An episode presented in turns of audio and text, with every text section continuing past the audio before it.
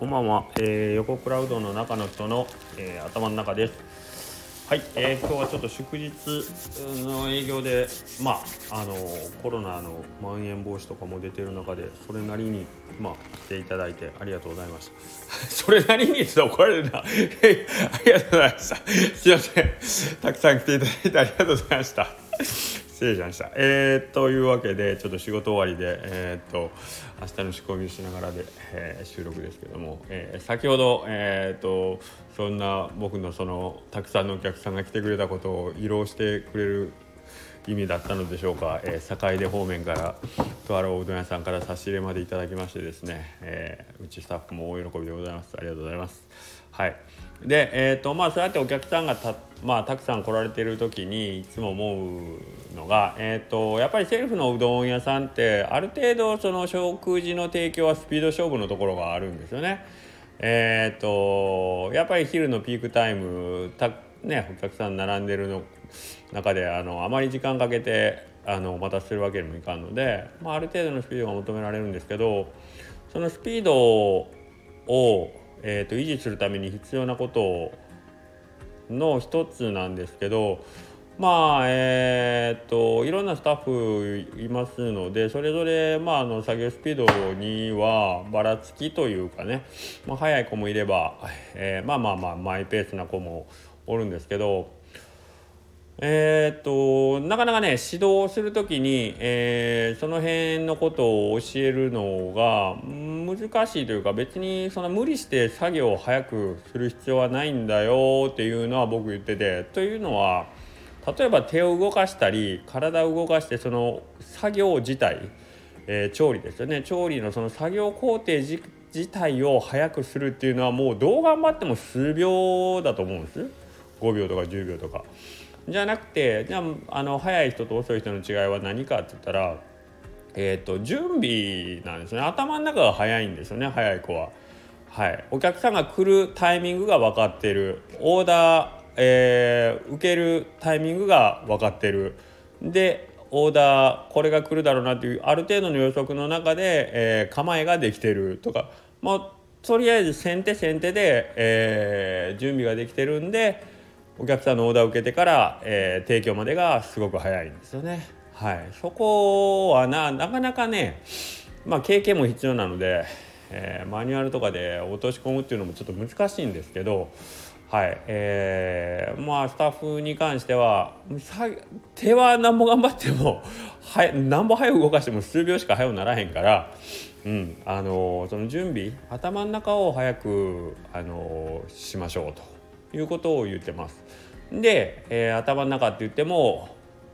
何て言うかな考えることをたくさん考えろっていうんじゃなくてえーと、とどんどんどんどん先送りにしていくんですね。まあ、僕の場合だったらまずお客さんが入ってくるところの確認からしとくのが一番ええだろうというので僕はいつも店の外側を見てますうちの店からは駐車場は見えないので、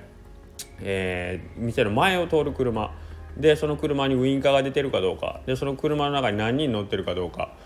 で、えー、まあこの車はうちの店に入ってくるんじゃなかろうかという予測を立てて、えー、例えばその車がワンボックスで7人乗りだったらあ今から7人来る。ね。で、えーと、軽トラやったらあ1人来る。で今度駐車場にその車が入ったかなもう目では見えないんであとはもうそこは予測なんですけどその後扉を閉めるバタンっていう音がする。その音が何回するか。4回したら4人。降りてくるとかね。だかそういうところからもう僕は準備を始めてるんです。で実際にお客さんが扉を開けて入ってくる時にはある程度の構えをしてると、まあ、もちろんあのどこまで行っても予測なんで来ない場合も往々にしてありますけれども。けどまあ構えとしてはいつでも動けるようにしとくぞという感じですね。で入ってきたら入ってきたで注文ね。えー、いろんなメニューあるんでどこまでの調理が必要なんかなっていう予測も立てないかんですよね。はい、っていう感じでどんどんどんどん順を追っていって、えー、っと最終オーダーが来る頃にはよしここっていう決め打ちで動けるようにしとけば言われたオーダーにパッと迎えるっていう感じなんですけどまあこれはねさすがにね 全員にやれっつってもねっていうので、えー、言いはしませんけれどもまあそういう形で頭の中の準備を早くしましょうっていうことを一応言ってます。はい、これはね、えーと、いつも言いますけどうちの店で、えー、覚えた技術手を動かす技術っていうのはうちを辞めた後にはあのほぼほぼ役に立ちませんのでうどんの何ですかね肉うどんを手早く温めてお客さんに出す技術なんてのは何にも何にもってことはないけど役に立たんと思うんでそこまでにえ、どういう判断をして肉うどんあなたは作ったのか。どういう判断をしてあなたは今釜揚げうどんを作ろうとしているのかっていうそこをねそこをその考え方をきちんとあの自分の体の中に落とし込めばそれは多分他の、えー、業種というか他のケースでも役に立つ。あのあらかじめ事前を事前準備をする。その来たるべき時に向けて自分が準備をする。その準備のために必要な時え必要なことを、えー、自分の中で決定するサインに気づく、うん、やり方。なまあまあそういうもろもろのことを含めてまあ、うん、今までの話の総合になりますけどもそこで五感を使えよと。目で見て耳で聞いてでね匂いを嗅いでで、えー、肌の感触でいろいろ確かめながらとかね。うんいう感じなのでなんかいろんなことを総合した結果最終的に肉うどんができたり釜揚げうどんができたり、えー、かけうどんのショーを提供したりということにたどり着くのでなんか簡単に今入ってきたお客さんに、えー、と商品を出す出すっていうのは誰でもできるんですけど実はそこまでにいろんなテクニックというかいろんな情報収集能力を使って僕は提供してますよというのを これを言うね入って1ヶ月のところの子これを言われてはて？みたいな感じになるけど まあしょうがないよね。うんうんうん。いいんです。ただまあそういうプロセスでね。えー、っとでまあまあこれそれができんことにはだってお客さんのことを分かってなかったらですよ。